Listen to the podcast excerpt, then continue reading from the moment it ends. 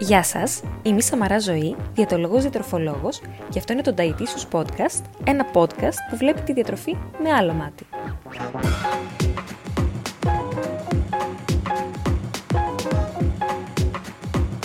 Στόχος μου είναι μέσα από κάθε επεισόδιο του Dietitious Podcast να ταυτιστείτε, να διαφωνήσετε, να προβληματιστείτε και να εμπλουτίσετε τις γνώσεις σας για τη διατροφή.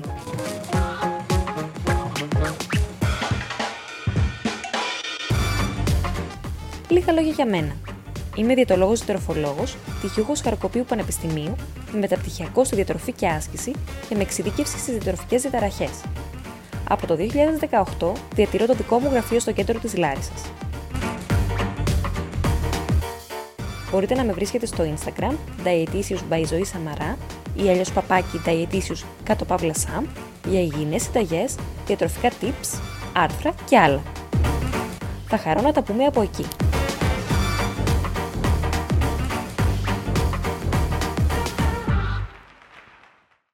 Γεια σας.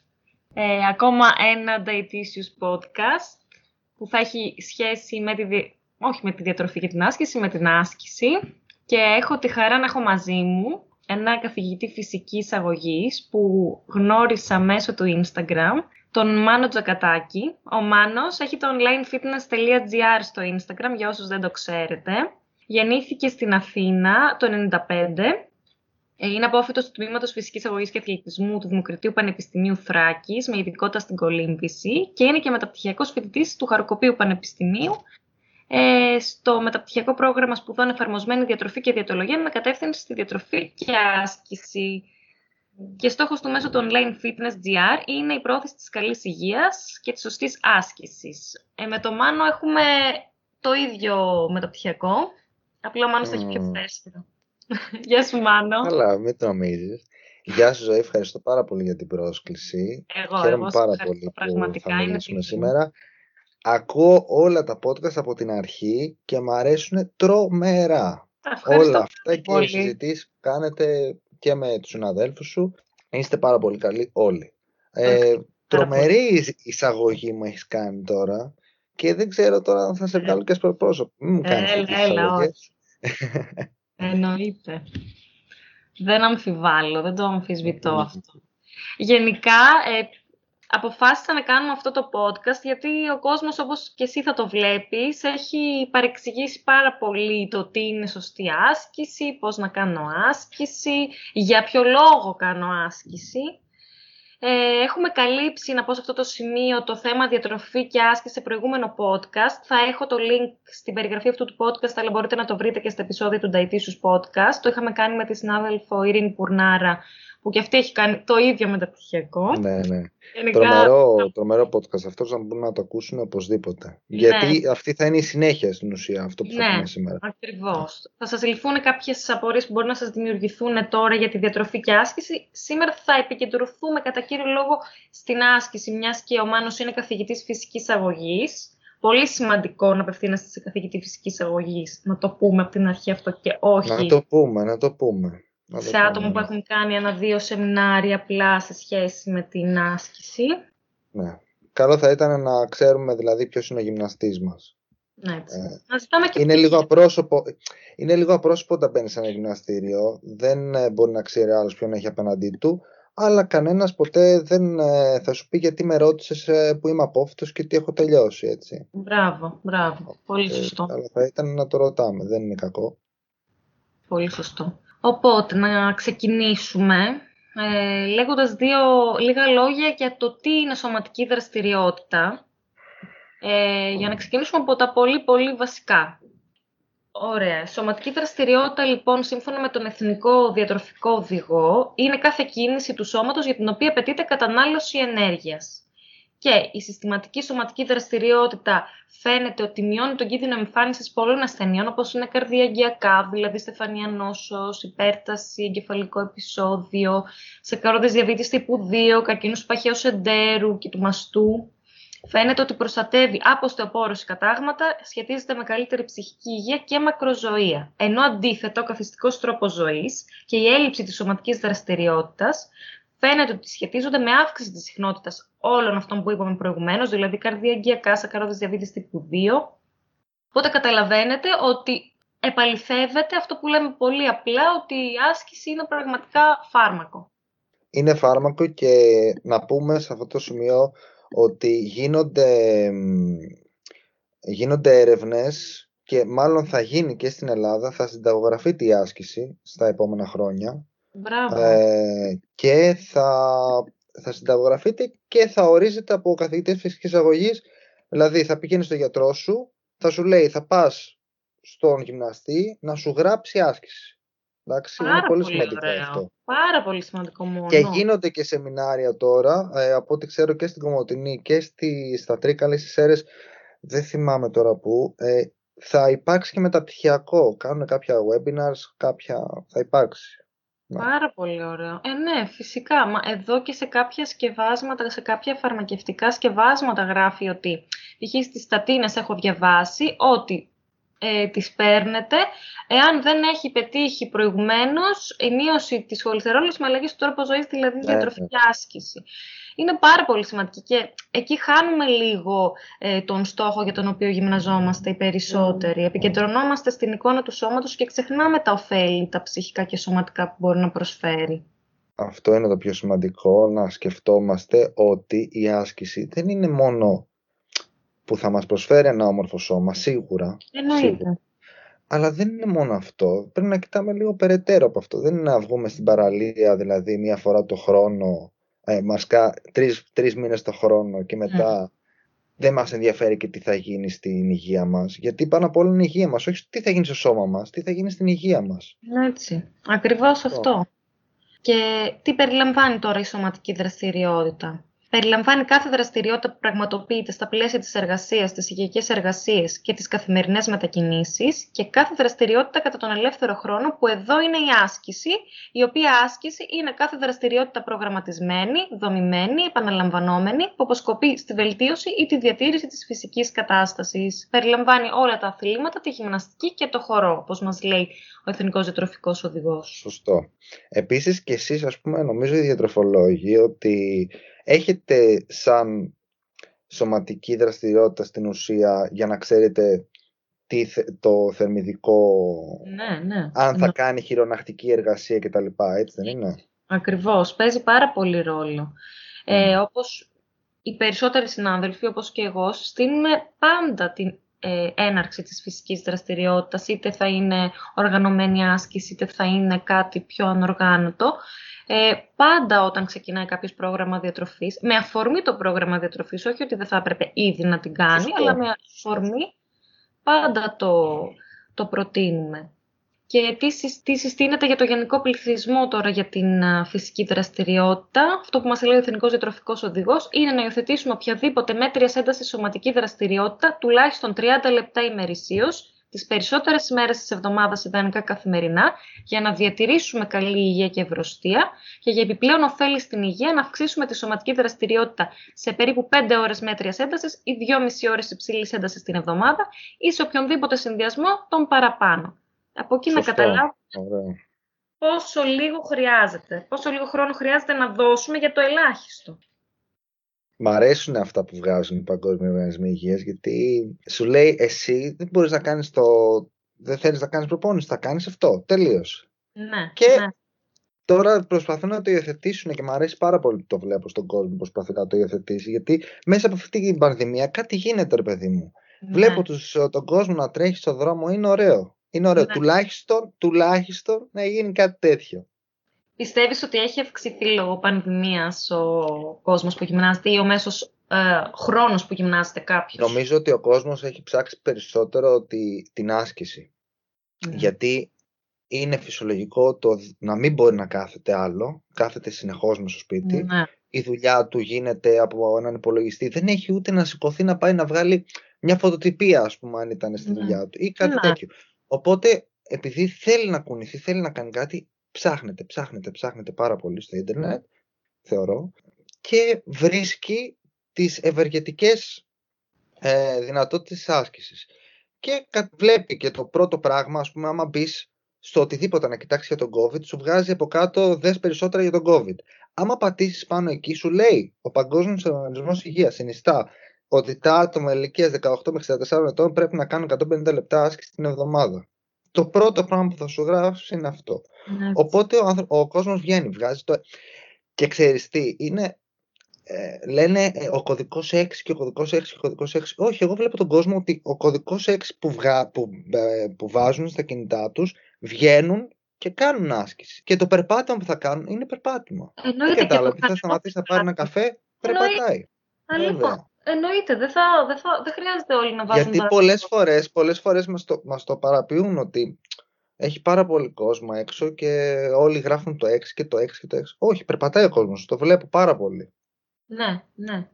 Δηλαδή, Όχι. μη ναι. σας πιάνει και δεν βγαίνετε έξω να περπατήσετε. Είναι πολύ καλό το περπάτημα, πολύ καλό το τρέξιμο. Βγείτε έξω. Μην κάθεστε μέσα στο σπίτι ε, να είστε μπροστά από τον υπολογιστή όλη μέρα. Βγείτε η μισή ώρα να περπατήσετε, να κάνετε ένα ελαφρύ τρέξιμο και γυρίστε. Ακριβώς. Και σιγά πόσο είναι, και σύμφωνα με τον Οργανισμό Υγείας, 150 με 300 λεπτά την εβδομάδα, που λέει, αν καθίσουμε και το σκεφτούμε, 150 λεπτά είναι και μισή ώρα, ναι. Ωραία. Είναι δυόμιση ώρα. Βλέπω πολύ Masterchef τελευταία, γι' αυτό τώρα 150 λεπτά είναι δυόμιση ώρες κάπου εκεί πρέπει να Έχετε 150 λεπτά. Τι είναι, μια δοκιμασία στο Masterchef. Λοιπόν, είναι δυόμιση ώρες ε, την εβδομάδα. Τι είναι δυόμιση ώρες την εβδομάδα; Δηλαδή, απλά μας λέει για να κινηθούμε, δεν μπορούμε να βρούμε σε 7-24 ώρα, 2,5 ώρες, δηλαδή δεν θεωρώ ότι είναι δικαιολογία από κανέναν, ακόμα και από έναν πάρα πολύ. Ε, είναι 30 λεπτά 5 φορές την εβδομάδα. Αυτό είναι. Τέλος. Δεν είναι κάτι άλλο. Τίποτα δεν είναι. Είναι το ελάχιστο. Δηλαδή, αν σκεφτούμε. Κάντε το και σταδιακά. Αυτό που μας λέει και ο Εθνικός Τροφικό Οδηγός είναι το 30 λεπτά. Δεν χρειάζεται να είναι και συνεχόμενα. Απλά να αποτελούνται τουλάχιστον από 10 λεπτά. Δεν μπορούμε να βρούμε πραγματικά 3 δεκάλεπτα μέσα στην ημέρα. Εγώ αυτό το θεωρώ απίθανο. Δεν μπορώ να σκεφτώ κάποιον που δεν μπορεί να βρει 30 λεπτά μέσα στην ημέρα. Σωστό. Και κάθε μέρα. Εγώ μπορώ να σκεφτώ αρκετούς, αλλά. Ενώ πρακτικά. Ναι, πρακτικά κανένας. Όλοι πρέπει να το κάνουμε ναι, αυτό, έτσι. Να σου πω τώρα τι γίνεται. Μιλούσαμε χθες και λέγαμε τι θα συζητήσουμε κτλ. Και, και ξέχασα να σου πω ότι θέλω να πούμε για τους TikTokers. Ναι, ναι, ναι, ναι, ναι, ναι. πολύ καλό. Μιλάμε τώρα αυτό εδώ για το Παγκόσμιο Οργανισμό Υγείας βλέπω στο TikTok έναν, βασικά μου το στέλνουν οι ασκούμενοι μου και μου λένε τι είναι αυτό, τι λέει αυτό, είναι σωστός, είναι το ένα, είναι το άλλο. Και μου στέλνουν έναν και, μου, και λέει Μπορεί να λέει ο παγκόσμιος οργανισμός 30 ε, λεπτά άσκηση την εβδομάδα, αλλά τι είστε, όλοι γέροι είστε και θέλετε να τρέχετε. Και βλέπω αυτό και λέω ρε παιδί μου, και αυτός τώρα να έχει 10.000 like, πόσα, πώς να τον ακολουθούν το ένα το άλλο. Και λέω, δεν γίνεται. Δεν γίνεται να υπάρχει αυτό και να γίνεται και like και να το βλέπουν και να κάνουν και να ράνουν. Χάνουμε την ουσία. Είναι αυτό χάνουμε την ουσία, χάνουμε την ουσία. Γιατί όταν, όταν στον άλλον μπορεί αυτό που λέει να έχει μια δόση αλήθειας. Εντάξει, ναι. έχει μια δόση αλήθειας, όπου μια δόση αλήθειας έχουν όλα αυτά. Δηλαδή, Herbalife θα βάλεις μέσα, το ένα θα βάλεις μέσα, όποιος και να βάλεις μέσα, υπάρχει μια ελάχιστη δόση αλήθειας που πάνω εκεί πατάνε. Έτσι, αυτό. Και βγάζουν το ψέμα. Εντάξει. Οπότε, βγαίνει αυτός τώρα και αποθα, αποθαρρύνει όλους αυτούς που έχουν σκεφτεί σήμερα να βγουν να περπατήσουν 30 λεπτά. Μπράβο, μπράβο, αυτό που λες. Δηλαδή πάμε στο ή όλα ή τίποτα που είναι πολύ λάθος σκέψη και για την άσκηση και για τη διατροφή. Αυτό λέω συνέχεια. Δεν χρειάζεται να πας. Αν δεν είσαι άνθρωπος που αθλείται ή δεν έχεις μάθει να αθλείς από μικρός. Δεν χρειάζεται να πασχίσεις, να βγεις για μία ώρα, ε, πώς το λένε, τρέξιμο ή καθόλου ξεκίνα με μισή ώρα περπάτημα που θα μπορεί, μπορεί να βάλεις και τα ακουστικά σου, να ακούσει τη μουσικούλα σου, να πάρεις ένα φιλό. Ξεκίνα γιατί κάνει ένα περίπατο. Μπράβο, το τετράγωνό σου. Δεν είναι. Κάνε το τετράγωνό σου. Όταν θα βγεις να πετάξεις τα σκουπίδια, πήγαινε και παραπέρα. Δες τι σπίτια έχει πιο κάτω. Ξαναγίνει. Μπράβο, μπράβο, αυτό που λες. Απλά πρακτικά καθημερινά πράγματα. Δεν είναι, άμα ό, όσο βάζουμε το μυαλό μας να σκέφτεται ότι πρέπει να κάνω αυτό, πρέπει να κάνω αυτό, πρέπει να κάνω αυτό, δεν θα το κάνει. Έτσι. Δεν θα το κάνει. Να μην είναι αγκαρία η άσκηση. Να, είναι... να μην είναι αγκαρία, βέβαια. Να τι βρίσκουμε ουσία σε αυτό. Οτι, οτιδήποτε κι αν είναι, οποιαδήποτε κι αν είναι η ουσία για τον καθένα. Μπορεί να είναι ότι θα σε ξεγχώσει μετά τη δουλειά σου, ότι θα σε βοηθήσει ακόμα και να θες να κάνεις καλύτερο το σώμα σου. Δεν είναι δεν θέλουμε να πούμε ότι είναι κακός, κακό το κίνητρο αυτό. Απλά mm. να μην επικεντρωνόμαστε μόνο και να βλέπουμε και τη συνολική εικόνα. Αν είναι το κίνητρό σου να είναι καλύτερο το σώμα σου, καλώ είναι. Σε βοηθάει στο να υιοθετήσεις υγιεινές συνήθειες. Σωστό. Και επίσης να μην αποθαρρύνεται κανένας από την ηλικία στο να ξεκινήσει ένα καινούριο άθλημα, έτσι. Ναι. Ε, πολλοί λένε, πω πως στην ηλικία μου τώρα που δεν είναι, δηλαδή στην ηλικία μου και 40 και 50, γιατί να μην ξεκινήσεις; Δεν υπάρχουν τμήματα ενηλίκων. Υπάρχουν. Ναι. Γιατί να μην πας να ξεκινήσεις κάτι που σου άρεσε μικρός και νομίζεις ότι με την ηλικία σου δεν μπορείς να το ξεκινήσεις τώρα; Όλα μπορείς να τα κάνεις, οποιαδήποτε στιγμή. Έτσι. Ακριβώς. Είναι αποθάρρυνες δηλαδή. Βαριέσαι στο γυμναστήριο, μην πας στο γυμναστήριο, κάνε ένα άθλημα. Μπράβο. Ακριβώς αυτό. Ο καθένας να βρει αυτό που του αρέσει.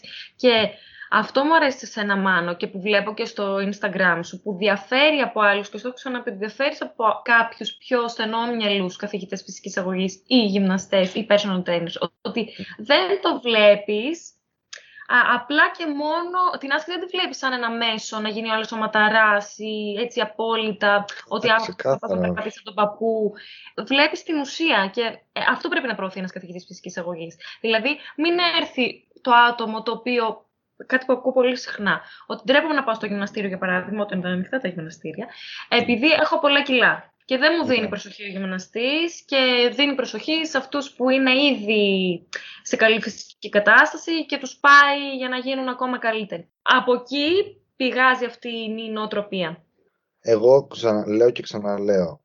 Ο κόσμος που πηγαίνει στα γυμναστήρια να μαθαίνει και να βλέπει ποιοι είναι γυμναστές. Εντάξει, ναι, γιατί ναι, ναι. ένας, ένας γυμναστής που έχει τελειώσει πανεπιστήμιο θα προσέξει τους πάντες, θα πω εγώ. Και μπορεί να βλέπεις πολλούς, ας πούμε, που είναι, το βλέπουν αλλιώς, αλλά εγώ ξέρω άλλους που το βλέπουν σαν και εμένα. Ξέρω πολλούς που το βλέπουν σαν και εμένα.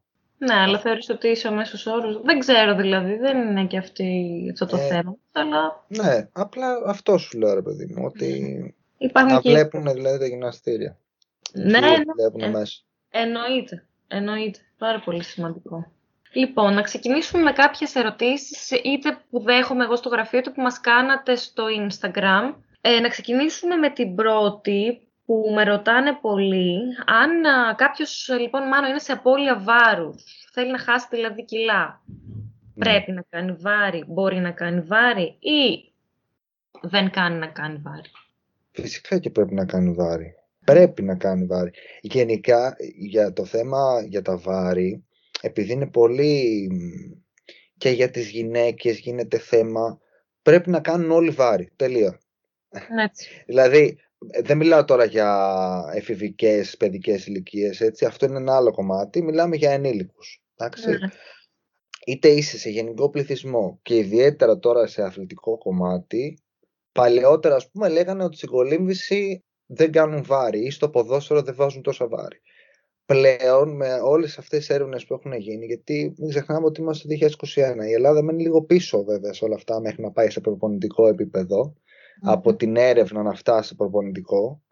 Αλλά πλέον γίνονται πιο γρήγορα τα πράγματα, εκεί θέλω να καταλήξω, ότι σε όλα τα αθλήματα χρησιμοποιούνται βάρη παντού. Και στο γενικό πληθυσμό, καλό θα ήταν να μην σταματάμε τα βάρη. Δηλαδή και σε μια απώλεια, τι κάνουμε, χτίζουμε μυϊκό ιστό. Χτίζουμε ναι. μυϊκό ιστό. Δεν χάνουμε μυϊκό ιστό με αυτόν τον τρόπο. Στην ουσία. Έτσι, ακριβώς. Αυτό που λέει και ο Παγκόσμιος Οργανισμός Υγείας είναι ότι τουλάχιστον δύο φορές την εβδομάδα θέλουμε εκτός από την αερόβια 150 με 300 λεπτά ασκήσεις με αντιστάσεις με όλες τις μυϊκές ομάδες όσο μπορούμε να τις συναντήσουμε. Αντιστάσεις δεν εννοούμε μόνο βέβαια τα κιλά του γυμναστηρίου. Εννοούμε ότι μπορεί να έχεις και ένα αλάστιχο αντίστασης, ε, το ίδιο μπορεί, την ίδια δουλειά πάνω κάτω μπορεί να κάνει και ε, η μάντας, ε, οι μάντες ας πούμε TRX, το πούμε, για να το καταλάβουν όλοι. Αυτό, δηλαδή μη σκέφτεστε μόνο ότι πρέπει να έχεις ένα ζευγάρι κιλά ε, στο σπίτι σου ή για να γυμναστήρια, εντάξει αυτό. Απλά πράγματα, ακριβώς. Γιατί η ασκήση με αντιστάσεις είναι ο μόνος τρόπος που μπορούμε να αυξήσουμε τη μυϊκή μάζα. Όταν μιλάμε για απώλεια βάρους, εκτός από απώλεια σε λίπος, θα υπάρξει μια απώλεια μυϊκής μάζας. Αυτό που κάνουμε με τα βάρη είτε με ε, τις ασκήσεις με αντιστάσεις είναι να ελαχιστοποιούμε αυτόν, αυτή την απώλεια της μυϊκής μάζας. Ναι, ναι. Και όχι μόνο να την ελαχιστοποιείτε, νομίζω και μπορεί να την αυξήσετε κιόλας. Δηλαδή, να έχουμε μία περαιτέρω... Ναι, είναι λίγο πιο δύσκολο και πιο δύσκολο. αλλά το βλέπουμε. Η ναι. αλήθεια είναι ότι και εγώ το βλέπω και όταν το βλέπω ξαφνιάζομαι, αλλά μπορεί να γίνει. Γίνεται, μπορεί... γίνεται. Ναι. Αυτά τα θαύματα γίνονται μερικές φορές. Ναι.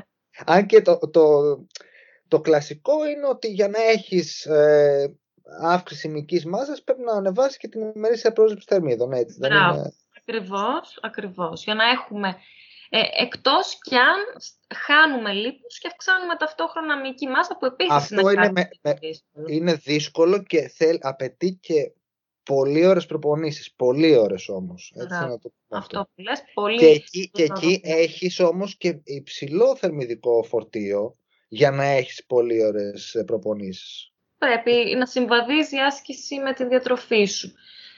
Εκεί είναι πάρα πολύ εξειδικευμένο όντως να αυξήσουμε μυϊκή μάζα σε σταθερό βάρος με μείωση λίπους. Θέλει πάρα πολύ υπομονή από τον ασκούμενο, θέλει πολύ καλά δομημένες προπονήσεις και πολύ καλά δομημένη διατροφή. Είναι... Γίνεται, απλά είναι πιο δύσκολο. Σε ενεργειακό πλεόνασμα και σε αυξημένη πρωτεϊνική πρόσληψη μπορούμε να έχουμε αύξηση μυϊκής μάζας μαζί με αύξηση σωματικού βάρους.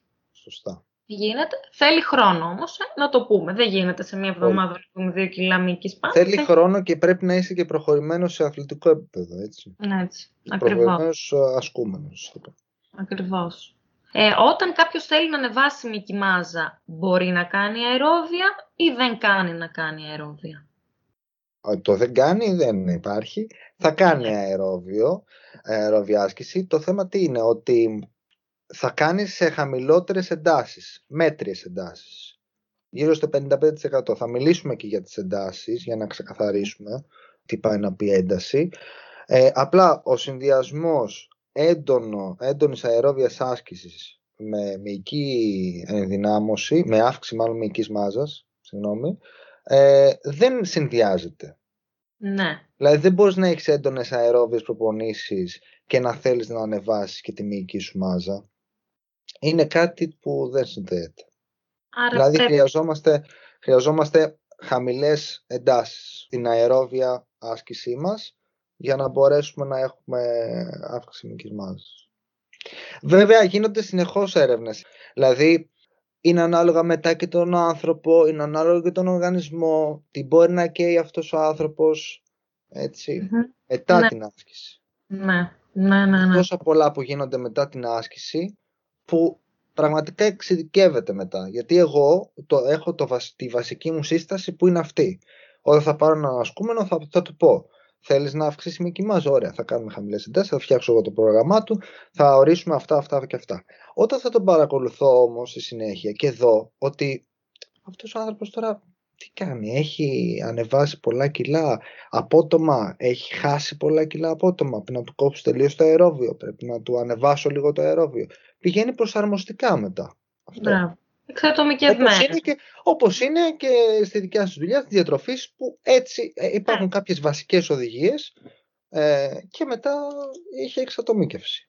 Εμείς μιλάμε για τον μέσο ασκούμενο τώρα. Αυτό, για τον μέσο ασκούμενο, βέβαια. Επίσης κάτι άλλο που, με, που μου λένε πολύ είναι πώς μπορώ να μετατρέψω το λίπος σε μυϊκή μάζα. Κάτι το οποίο... Κάτι το οποίο δεν γίνεται. Δεν γίνεται. Δεν γίνεται να μετατραπεί κάποιο μέρος του σώματός μας σε κάτι άλλο. Αυτό είναι magic. Δεν γίνεται. Εκτός αν ε, παίζουμε σε κάποιο Pokemon, δεν ξέρω. Κάτι. Αυτό, κάπως έτσι. Σε κάποια μετάλλαξη. Όχι, σε κάποια μετάλλαξη. Γίνεται να μειώσουμε λίπος, αυξήσουμε μυϊκή, γίνεται. Αλλά δεν μετατρέπεται κάτι σε κάτι άλλο. Αυτό να το ξεκαθαρίσουμε. Νομίζω ότι αυτό έχει βγει ε, από τις διαφημίσεις τηλεόρασης. Ναι, ναι, ναι. Ε, με τις ζώνες ε, που δονούνται, που ναι. καίνε. Για Όποιος τρίγεται με ζελατίνα πρέπει να... Κάνουν αυτά δουλειά, για πες μου. Φυσικά και όχι. αυτά τι κάνουν, κάνουν τοπική εφίδρωση, στην ουσία, σου ζεσταίνει εκείνο το σημείο Ακριβώς. και τίποτα άλλο. Αυτός. Στην ουσία χάνεις λίγο νερό από εκεί και θα πιείς μισό νεράκι μετά και θα το αναπληρώσεις, όπως είναι η σάουνα. Ακριβώς. Μπορεί όντως μετά, αφού το τελειώσουμε αυτές τις ζώνες, να δεις άμε, εκείνη την ώρα μία ναι, απώλεια ναι, ναι. πόντων και μετά από μία ώρα οι πόντοι να έχουν επανέλθει. Και μη σου πω θα πάνε παραπάνω, θα πιείς παραπάνω νερό και θα ναι. πεστείς. ναι, ναι, ναι, αλήθεια, ναι. Ναι. Όχι, όχι. Μην πέφτετε σε αυτές τις παγίδες, να το αναφέρουμε και αυτό. Δεν κάνουν δουλειά. Ναι. Θέλει προσπάθεια για να δεις ε, από το Και να ξέρεις, Ζωή, ε, είχα ανεβάσει ένα βίντεο γι' αυτό. Το είχα δει. Για αυτό, λοιπόν, μου στέλνανε μετά και μου λέγανε Μ' αρέσει, δεν, αυτό, ένα συνδυασμός δεν είναι. Όχι! Όχι! ναι, ναι, ναι. Εκτός αν θες να, αν είσαι ο Ζαμπίδης και θες να μπει στο ring και θέλεις να πέσεις σε, σε κιλά εκείνη τη στιγμή και να ανέβεις μετά, να μπεις στη σάουνα μια ώρα μέσα, να αφιδατωθείς τελείως, να σε δείξει τρία κιλά κάτω, να κάνεις τη συζήτησή σου και να μπεις να κερδίσεις τον αγώνα. Εντάξει. Αλλά όχι με ζελατίνα. Ναι, Μεγάλο θέμα και αυτό που είπες για τους αθλητές. Ναι, καλά, πάλι, για τους αθλητές αυτό είναι πιο εξειδικευμένο, εντάξει. Όχι, ναι, αυτά μην τα αγοράζετε, τζάμπα λεφτά δώστε τα σε ένα γυμναστή, ειλικρινά που θα σας κάνει και δουλειά, όχι σε αυτά. Λοιπόν, υπάρχει κάποια άσκηση που θα σύστηνες περισσότερο για απώλεια λίπους, συγκεκριμένη. Κοίταξε, δεν υπάρχει συγκεκριμένη άσκηση. Θα σου πω, θα κάνεις αυτή και θα χάσεις ρε παιδί μου και θα, θα γίνεις τυλάγη. Δεν υπάρχει εκεί παίζουμε πάλι με τις εντάσεις, δηλαδή με τις εντάσεις και με τους παλμούς μας για να δούμε ε, τη μέγιστη απώλεια λίπους. Αλλά εκεί υπάρχουν ασκήσεις που θα μπορούν να σου έχουν μια μέτριους παλμούς για να μπορέσεις να έχεις μέγιστη απώλεια λίπους. Αλλά είναι πάλι εξειδικευμένο σε σενα Γιατί εσύ αν είσαι αρχάριος, μπορεί κάνοντας κάμψεις να ανεβάσεις σε 150 παλμούς. Όπου πάντα στην αρχή διόρθωσέ με αν κάνω λάθος ζωή, πάντα στην αρχή βλέπουμε τη μεγάλη διαφορά. Είτε είναι σε διατροφικό κομμάτι, σε απώλεια, είτε σε επίπεδο άσκησης. Εκεί φαίνεται. Δηλαδή, όταν ο άλλος είναι τελείως αρχάριος και ξεκινάει κάτι, ανεβάζει αρκετούς παλμούς και έχει γρήγορη απώλεια και λίπους και, ας μιλήσουμε για το λίπους τώρα, και λίπους μάλλον και αύξηση μυϊκής ε, μάζας ή μυϊκής ε, ενδυνάμωσης κτλ. Ακριβώς. Μετά υπάρχουν προσαρμοστικοί μηχανισμοί. αυτό είναι αποδεδειγμένο ότι υπάρχουν προσαρμοστικοί μηχανισμοί και στην άσκηση και στην, ε, στο βασικό μεταβολικό ρυθμό. Γι' αυτό και στην αρχή βλέπουμε τις με μεγαλύτερες αλλαγές. Είναι απόλυτος φυσιολογικό. Ε, για πες μας για τις ε, εντάσεις και σε τι παλμούς πρέπει να δουλεύουμε για να καίμε περισσότερο λίπος. Λοιπόν, ε, τι γίνεται τώρα με τις εντάσεις. Η ένταση παίζει το μεγαλύτερο ε, ρόλο όσον αφορά την προπόνηση. Και σε γενικό πληθυσμό και σε αθλητικό επίπεδο. Ένταση, διάλειμμα, ε, και η τεχνική της άσκησης τώρα είναι ε, κλασικό, δηλαδή νομίζω το γνωρίζουν. Αλλά η ένταση και το διάλειμμα είναι από τα πιο βασικά. Ε, τι γίνεται τώρα με την ένταση; Ε, οι εντάσεις για την ε, μέγιστη απώλεια λίπους είναι στο 65-75% της μέγιστης καρδιακής συχνότητας. Πώς βρίσκουμε τώρα όμως τη μέγιστη καρδιακή συχνότητα; Έχουμε το 220 σαν αριθμό μέγιστης καρδιακής συχνότητας και αφαιρούμε την ηλικία μας. Δηλαδή, αν είναι κάποιος 20 χρονών, έχουμε το 220 μείον 20, που βγαίνει 200. Και παίρνουμε το μέσο όρο του 65-75 που είναι το 70 και λέμε το 70% του 200 είναι 140 παλμοί. Εντάξει. Οπότε στους 140 παλμούς ένας ένα σημείο τέλος πάντων 20 χρονών, στους 140 παλμούς έχει τη μέγιστη ε, απώλεια λίπους. Αλλά τι θέλω να πω τώρα για τις εντάσεις, ότι μπορεί να είναι στις μεσαίες εντάσεις να κατατάσσεται αυτό, δεν είναι μεσαίες, είναι Προς το υψηλές είναι το 65-75. Αλλά τι γίνεται, ξεκινάμε από τις μεσαίες εντάσεις να χάνουμε λίπος. Αλλά όσο η ένταση αυξάνεται, μπορεί να μειώνεται η συμμετοχή του λίπους για να καίμε εκείνη τη στιγμή, αλλά αυξάνεται το πόσο γρήγορα καίγεται. Μπορεί να συμμετέχουν δηλαδή παραπάνω οι υδατάνθρακες όσο αυξάνεται η ένταση και να είναι μικρότερη η συμμετοχή του λίπους, αλλά αυξάνεται το πόσο γρήγορα καίγεται το λίπος εκείνη τη στιγμή, οπότε έχουμε και μεγαλύτερη απώλεια δηλαδή στο 65 75. Θα έλεγα ότι έχουμε δηλαδή στο 55% απώλεια, αλλά στο 65 με 75 είναι καλύτερη απώλεια. Ε, να πούμε επίσης ότι σε πολύ υψηλές εντάσεις, πάνω κάτω δηλαδή 85% της μέγιστης καρδιακής συχνότητας, καίγονται αποκλειστικά υδατάνθρακες που είναι πολύ βασικό και νομίζω έχεις μιλήσει σε προηγούμενα podcast για τους υδατάνθρακες, να διαβάσουν και να δουν για τους υδατάνθρακες, να ακούσουν μάλλον για τους υδατάνθρακες, που είναι πολύ σημαντική για την άσκηση. Γιατί ξεκινάει κάποιος άσκηση, κόβει τους υδατάνθρακες. Όχι. Όχι. Είναι το... Μην ξεκινάτε άσκηση και κόβετε τους υδατάνθρακες. Είναι ό,τι χειρότερο μπορείς να κάνεις. Ό,τι χειρότερο. Θα πέσεις κάτω, θα λιποθυμήσει τελείω. Δεν θα κάνεις τίποτα. Ακριβώς. Γλυκογόνο καίγεται. Ε, οπότε μην επικεντρωνόμαστε μόνο στην πρωτεΐνη εννοείται. Δεν είναι η πρωτεΐνη το ε, συστατικό που, μόνο που πρέπει να προσέχουμε όταν ασκούμαστε. Οι υδατάνθρακες είναι πάρα πολύ σημαντικοί. Καλά, όταν μιλάμε για αθλήματα εντοχής είναι η πιο σημαντική. Η πιο σημαντική είναι οι υδατάνθρακες, ξεκάθαρα. Όταν και όταν μιλάμε και για απώλεια ε, και για απώλεια λίπους σε, με, σε μέτρες εντάσεις που λέμε τώρα, Αυτό. πάλι παίζουν σημαντικό ρόλο. Γιατί αν δεν έχεις συντατάνθρακες, τι θα κες, θα κες λίπος, θα πέσεις κάτω τελείως. Δεν, δεν, θα δεν γίνεται πρακτικά. Δεν θα ε. κάνεις κάτι. Εννοείται. Πρακτικά δεν γίνεται. Είναι απαραίτητη. Όλοι, εμείς τώρα να το πούμε και όλες αυτό, θα πρέπει να το είχαμε πει από την αρχή, αλλά αυτά που λέμε δεν είναι δικά μας έτσι, συμπεράσματα, δεν είναι η γνώμη μας, είναι δεδομένα που υπάρχουν στους επίσημους φορείς, ας πούμε στο ε, International Society of Sports Nutrition, μετά στους Αμερικάνους που είναι ας πούμε η βίβλος στην αθλητική ε, διατροφή γενικώ στην ε, Εγώ ξέρω τι έχω προσέξει με τους Αμερικάνους ζωή, ότι κάνουν έρευνες και απλά τις, ε, τις δίνουν στην Ευρώπη. Δηλαδή αυτοί από αυτά που κάνουν δεν κάνουν τίποτα, κάνουν τα ακριβώς ανάποδα. Αυτό έχει προσέξει όσον αφορά τη, τη, την άσκηση. Εντάξει, ναι. και οι Ευρωπαίοι το αντίθετο κάνουν, αλλά ε, τουλάχιστον μας βγάζουν ωραία position papers. Ναι. ναι. Ε, οπότε όλα αυτά που λέει τώρα ο Μάνος δεν τα βγάλω από το μυαλό του. Εννοείται υπάρχουν, ε, ξεκάθαρα μπορείτε να τα βρείτε και εσείς στο ίντερνετ όταν ψάχνετε σε αξιόπιστες ε, σελίδες. Και σε, σε αξιόπιστες σελίδες επιστημονικά περιοδικά.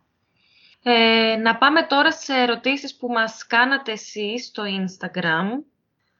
Να ξεκινήσουμε λοιπόν με την πρώτη που βλέπω. Υπάρχει κάποιο είδος άσκησης ώστε να καταπολεμήσουμε το περιττό λίπος στην κοιλιά, δηλαδή το τοπικό λίπος. Γίνεται μάνο αυτό; Φυσικά και όχι. Ε, το, το είπαμε νομίζω και λίγο πριν. Ναι, είπαμε με τις ζώνες. Ναι. Ε, τοπικό λίπος στην ουσία δεν χάνεται. Μπορούμε να δούμε κάποιους περιορισμούς, αν δεν κάνω λάθος, ζωή, ε, μέσω της διατροφής. Όχι όμως τοπικά. Όχι, Όχι όμως τοπικά, ε, καθόλου έτσι. Καθόλου. Νόμιζα ότι ίσχυε αυτό κάπως... Ε, Σχετίζεται αποκλειστικά και μόνο με το τι ε, πού είναι οι λιποποθήκες του καθενός. Δηλαδή, πώς έχουμε... Α, μπράβο, αυτό. Αυτό. αυτό.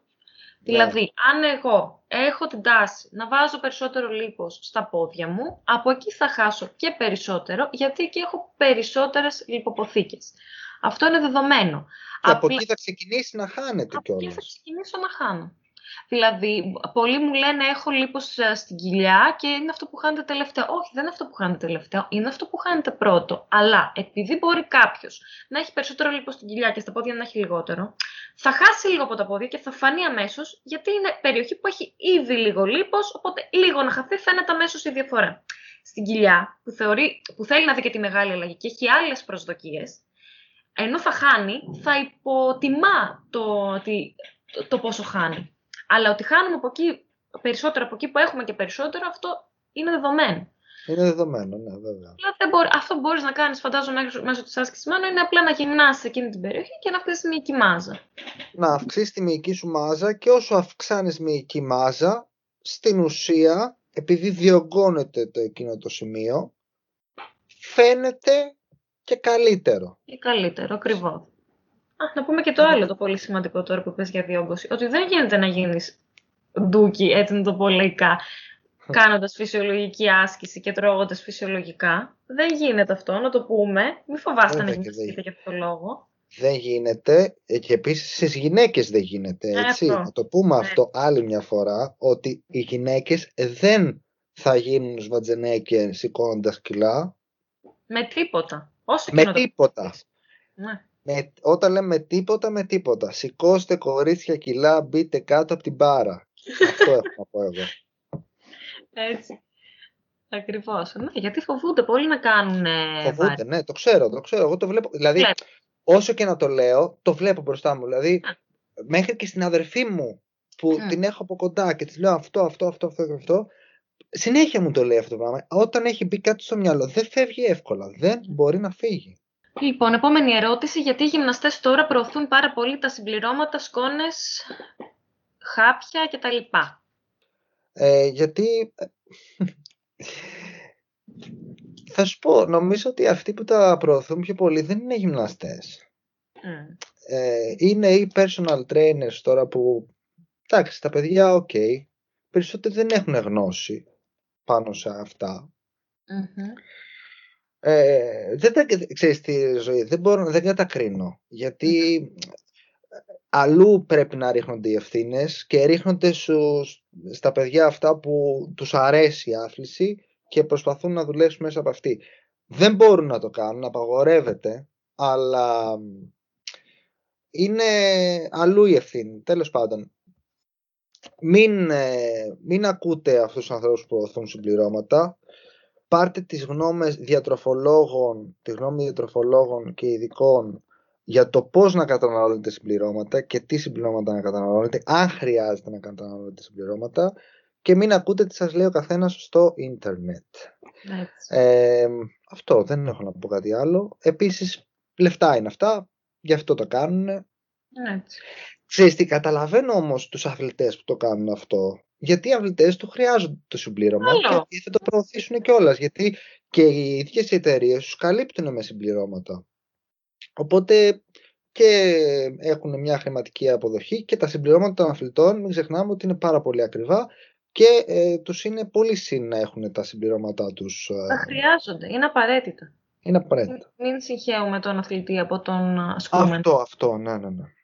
Μην ε, τον, ναι, μην τον μπερδεύουμε. Υπάρχει η άσκηση που την κάνουμε απλά για εμάς, η ψυχαγωγική άσκηση και υπάρχει και η άσκηση επαγγελματικού επίπεδου τώρα που είναι μια τελείως διαφορετική κατηγορία. Εμείς μιλάμε για ψυχαγωγική άθληση σε ναι. αυτό το podcast. Γενικού πληθυσμού, ναι. ναι. Λοιπόν, άλλη ερώτηση. Ποια είναι η ιδανική ώρα να ασκηθώ, δηλαδή μετά από ποιο γεύμα; Υπάρχει ιδανική ώρα για να ασκηθεί κάποιος; Ξέρεις τι, δεν υπάρχει ιδανική ώρα να πεις ότι θα σου πω κάτι, τέσσερις η ώρα η καλύτερη. Mm. Ξέρεις τι, ήμουν διαβαστή σε στρατό και μου έλεγε ο, ο λοχαγός μου έλεγε τρεις και τέταρτο θα πιάσεις, πιάνει καλά εκείνη την ώρα γιατί φυσάει βορειοανατολικός. ε, όχι, δεν υπάρχει συγκεκριμένη ώρα. Απλά έχουν δείξει ότι επειδή ζεσταίνει ο καιρός όσο περνάει η μέρα, δηλαδή μετά τη μία, δύο, τρεις ώρα το μεσημέρι, ότι όσο πιο ζεστό είναι το κλίμα, τόσο πιο καλ... έχεις καλύτερη αιματική ροή, οπότε έχεις καλύτερη προπόνηση. Ναι. Βέβαια τώρα το καλοκαίρι δεν ισχύει αυτό. Αν πεις ότι το χειμώνα να γυμναστείς, άμα θες να ανεβάσεις ε, κιλά, να κάνεις μια πιο έντονη προπόνηση, να γυμναστείς απόγευμα αντί για πρωί, ίσως. Αλλά και πάλι είναι όπως συνηθίσει ο καθένας. Ακριβώς. Υπάρχει κάτι εξειδικευμένο δηλαδή. Ακριβώς. Ό,τι βολεύει τον καθένα. Αυτή είναι η ναι. ιδανική ώρα να σκεφτεί. Αν τώρα κάποιος δουλεύει νύχτα, πότε θα, θα κάτσει να σκεφτεί ότι πρέπει καλά να γυμναστώ πρωί. Που δεν ισχύει επίσης και αυτό. Ναι. Αλλά πρέπει ο καθένας να το προσαρμόσει στο πρόγραμμά του. Όποτε το βολεύει τον καθένα. Μετά από ποιο γεύμα, όσο, ε, όσο αφορά τη διατροφή, όχι, δεν υπάρχει κάποιο γεύμα μετά από το οποίο πρέπει να πάμε για γυμναστική. Ε, απλώς πάντα πριν τη γυμναστική πρέπει να τρώμε κάτι, πρέπει να τρώμε ένα τουλάχιστον σνακ. Αν μιλάμε για σνακ μία με μισή ώρα πριν την άσκηση, αν μιλάμε για ένα μεγαλύτερο γεύμα, δύο με τρεις ώρες πριν την άσκηση, για να μπορέσουμε να είμαστε και αποδοτικοί. Αλλά αν μιλάμε για σνακ, π.χ. μία μπάρα ή ένα φρούτο ή κάτι τέτοιο, και στο μισάωρο πριν είμαστε μια χαρά. Σωστό. Λοιπόν, άλλη ερώτηση. Εγώ λέω σωστό, λες και σου λέω και ξέρω εγώ. Ναι, καλά, καλά. Μια χαρά τα λες. Όχι, βρε, εννοείται. Λοιπόν, επόμενη ερώτηση. Επιτρέπεται το νερό κατά τη διάρκεια της προπόνησης; Όχι μόνο επιτρέπεται, το νερό επιβάλλεται κατά τη διάρκεια της προπόνησης. Λίγο υδρότα να χάνεις, το διπλό νερό πρέπει να παίρνεις, στην ναι. ουσία. Ε, τι χάνεται κατά τη διάρκεια της προπόνησης, θα μας τα επιβεβαιώσει και η ζωή, νερό και ηλεκτρολίτες, έτσι δεν είναι; Ωραία. Ό,τι ε, ηλεκτρολίτης χάνεται, στην ουσία αναπλάθεται με το νερό που θα πάρεις. Οπότε ναι, νερό κατά τη διάρκεια της προπόνησης και πριν την προπόνηση και μετά την προπόνηση και μια μπανανούλα, μια χαρά Ακριβώς. ωραία. Ακριβώς. Άρα ναι, απαραίτητο νερό. Αν διψάμε έχουμε ήδη αφιδατωθεί. Αυτό είναι ο γενικός κανόνας, το θυμάστε. Αυτό, Είναι οι διατάσεις απαραίτητες μετά τη γυμναστική; Είναι απαραίτητες και μετά τη γυμναστική και μετά το ζέσταμα, το αρχικό, και γενικά, εάν έχουμε πιαστεί αρκετά, αν έχουμε δηλαδή μυϊκό πόνο μετά τη γυμναστική την επόμενη μέρα, να κάνουμε διατάσεις. Τι γίνεται, έχουμε καλύτερη αποκατάσταση μυϊκή και επίσης θέλω, επειδή ξέρεις δεν θέλω να μιλάω και να λέω είναι αυτό, αυτό και αυτό και να τα λέω με όρους και το ένα και το άλλο. Σκέψου ότι εάν εγώ κάνω 200 κάμψεις σήμερα, ας πούμε, όλη μέρα. Κάνω 200 κάμψεις. Και δεν κάνω διατάσεις, δεν ανοίξω λίγο το θωρακά μου, δεξιά-αριστερά. Τι θα κάνω, θα πέφτω μπροστά όλη την ώρα. Γιατί θα έχω πιαστεί full και θα πέφτω μπροστά όλη την ώρα γιατί θα πονάω και θα πέφτω. Εάν εγώ ενεργοποιώ συνεχώς, συνεχώς αυτό το σημείο του θώρακα και έχω αιματική ροή συνέχεια, συνέχεια, συνέχεια, δεν θα έχω ούτε αυτή τη σκεύρωση. Οπότε, άρα. Στην ουσία, όταν πιανόμαστε, τι σημαίνει; Ε, όταν πιανόμαστε μετά την άσκηση, τι συμβαίνει; Όταν πιανόμαστε μετά την άσκηση, έχουμε μυϊκό τραυματισμό εκείνη τη, ε, σε εκείνο το σημείο, δηλαδή 24 με και 72 ώρες μετά μπορεί να έχουμε μυϊκό τραυματισμό. Αναπλάθεται στην ουσία ο μυς μας μετά τη διάρκεια της άσκησης, γι' αυτό έχουμε πόνο. Αυτό είναι, δεν είναι κάτι περαιτέρω από αυτό. Έχουμε μικρούς τραυματισμούς και αναπλάθονται. Γι' αυτό έχουμε τον πόνο. Λοιπόν, επόμενη ερώτηση. Πόσες μέρες μπορούμε να κάνουμε κάρδιο και πόσες ε, βάρη και hit; Αυτά είναι τώρα τελείως διαφορετικά. Γιατί ε, βέβαια είναι πάλι με το στόχο του καθενός τι στόχο έχει. Όπως είπαμε στην αρχή, τώρα αν θέλεις να αυξήσεις τη μυϊκή σου μάζα, είπαμε πώς θα το δουλέψεις αυτό. Ε, το HIT βέβαια είναι μια τελείως διαφορετική... Είναι ένταση, προπόνηση με μεγάλη ένταση και είναι συνήθως 35, 30 με 40 λεπτά, 45 λεπτά η όλη προπόνηση HIT. Οπότε θέλεις να κάνεις μάλλον hit στον διάδρομο, αν γίνεται να κάνεις hit στον διάδρομο, γίνεται. Mm. Να ανεβάζεις, να φτάνεις στο διάδρομο ας πούμε στο 12 και να τον πηγαίνεις στο 5 και να παίζεις έτσι. Ε, τώρα πόσες φορές θα κάνεις, είπαμε, χρειάζεται ένα προγραμματισμό ανάλογα το, ναι, ανάλογα το στόχο. Πάμε στην επόμενη ερώτηση.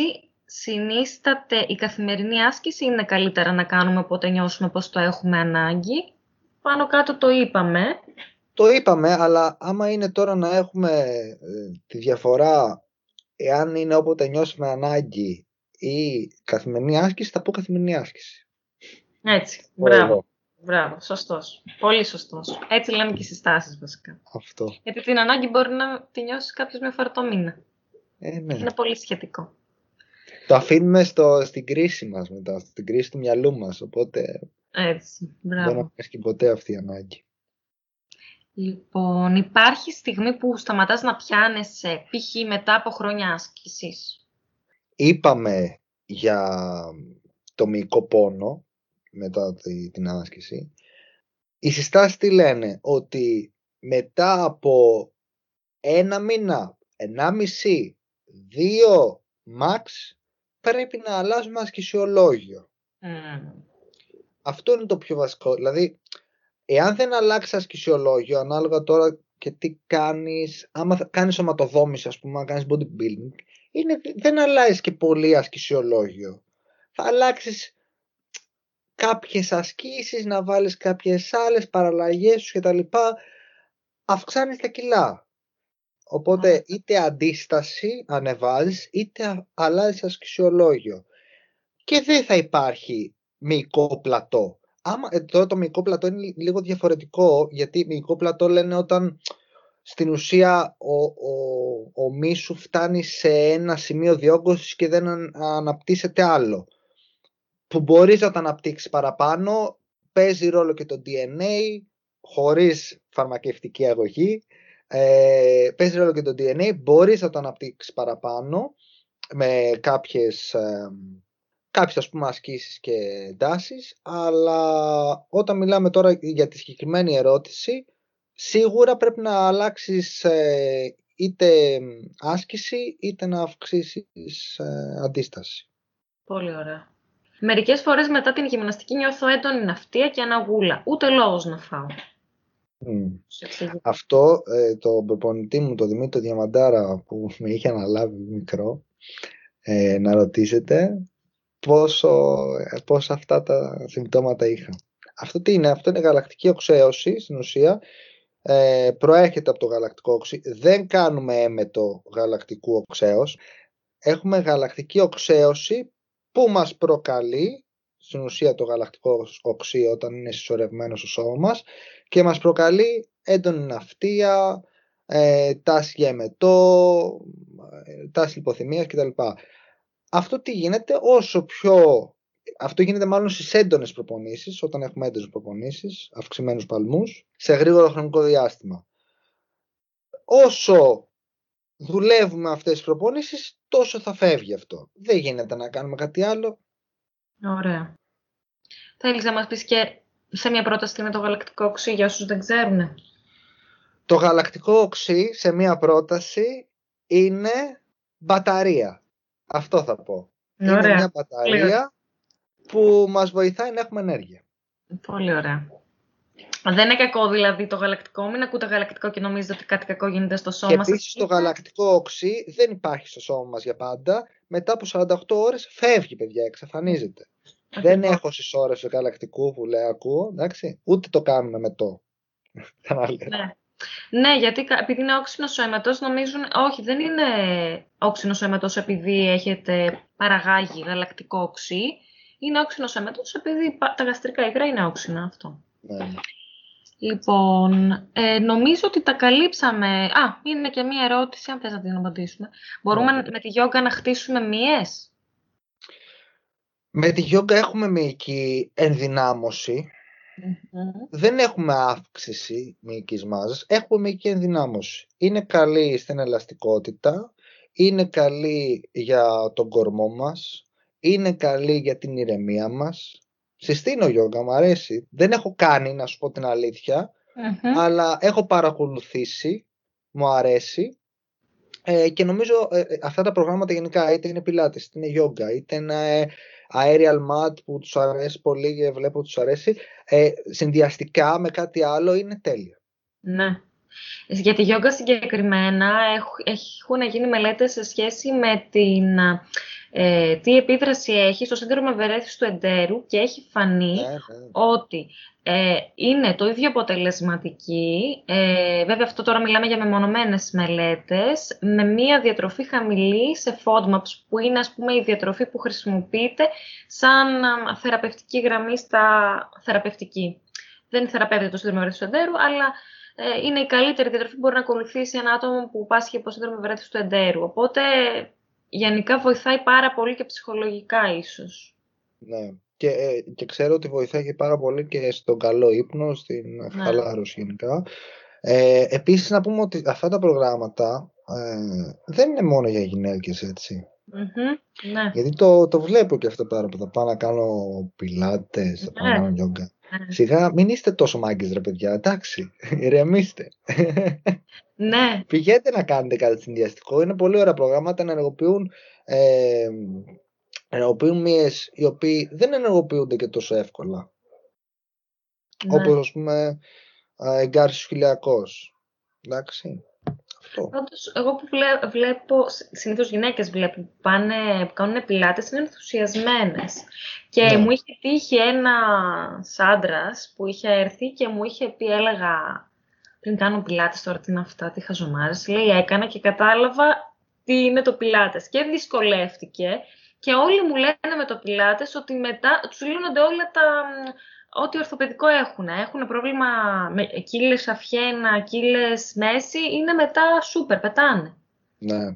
Επίσης ε, να πω και κάτι άλλο, επειδή κάνω aqua aerobic και μου αρέσει τρομέρα, ε, διδάσκω δηλαδή aqua aerobic, είναι από τα καλύτερα το aqua aerobic, ναι. θα πω.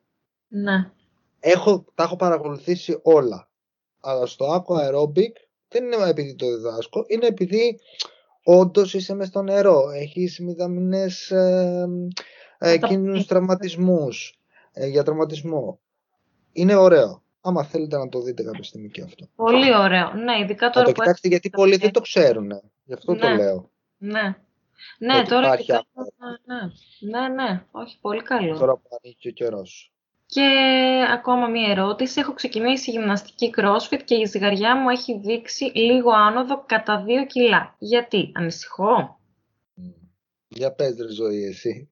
Λοιπόν, για να έχουμε αύξηση σωματικού βάρους σημαίνει ότι έχουμε ε, ενεργειακό πλεόνασμα, δηλαδή ότι τρώμε παραπάνω από αυτό που χρειαζόμαστε. Σε αυτή την περίπτωση, αν μιλάμε για έντονη γυμναστική CrossFit, ειδικά για ένα άτομο που ίσως πριν δεν γυμναζόταν ή γυμναζόταν πολύ πιο ήπια, μπορεί να έχουμε μια ε, έτσι, μικρή αύξηση της μυϊκής μάζας. Μαζί με αυτή τη μυϊκή μάζα σίγουρα υπάρχει κατακράτηση υγρών και επίσης μπορεί να υπάρχουν έτσι μικροτραυματισμοί μειών, αυτό που αναφέραμε και πιο πριν. Όλα αυτά μπορεί να οδηγήσουν σε μια μικρή κατακράτηση υγρών.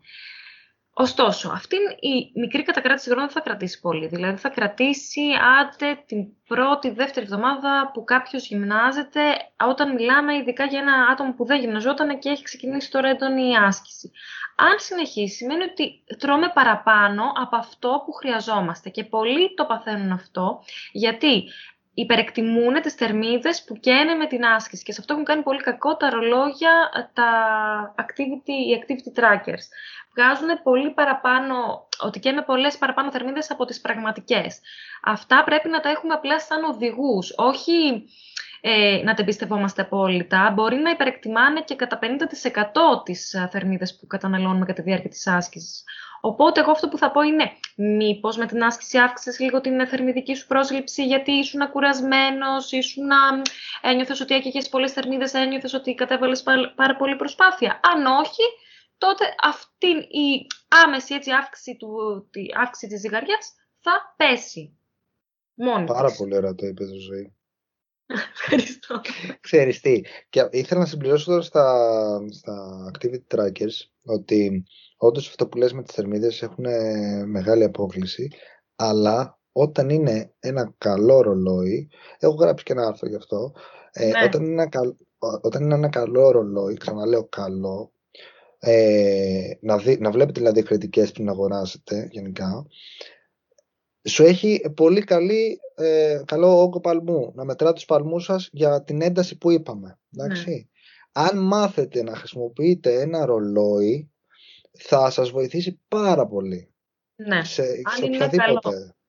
Υπάρχουν πολύ καλές εταιρείες, αλλά αυτά είναι αντίστοιχα και υψηλού κόστους και δεν τα έχει ο μέσος. Όχι, ξέρεις τι, νομίζω εγώ έχω, επειδή τα έχω ψάξει αρκετά λόγω της ναι. δουλειάς και συστήνω και το ένα και το άλλο, ε, νομίζω και με και αυτά τα bands με 30 ευρώ κάνουν πολύ καλή μέτρηση. Ωραία. Μακάρι. Μακάρι. Εγώ έχω Εγώ, δει... επειδή έχω, το έχω αγοράσει για να το δω το συγκεκριμένο, γιατί ναι. ό,τι είναι ας πούμε ε, ε, ένα μέτριο κόστος και θέλω να το συστήσω, θέλω να το δοκιμάσω πρώτα. Οπότε ναι. το έχω δει και το έχω μετρήσει και με καλά ρολόγια. Έχει μικρή απόκληση, γιατί έχει και ναι. σωστό μέγεθος για να σου πιάνει καλά το καρπός σου. Και αυτά φοριούνται πάνω από, το, από τον καρπό, έτσι. Δεν φοριούνται κάτω. Από πάνω να έχουν καλή μέτρηση.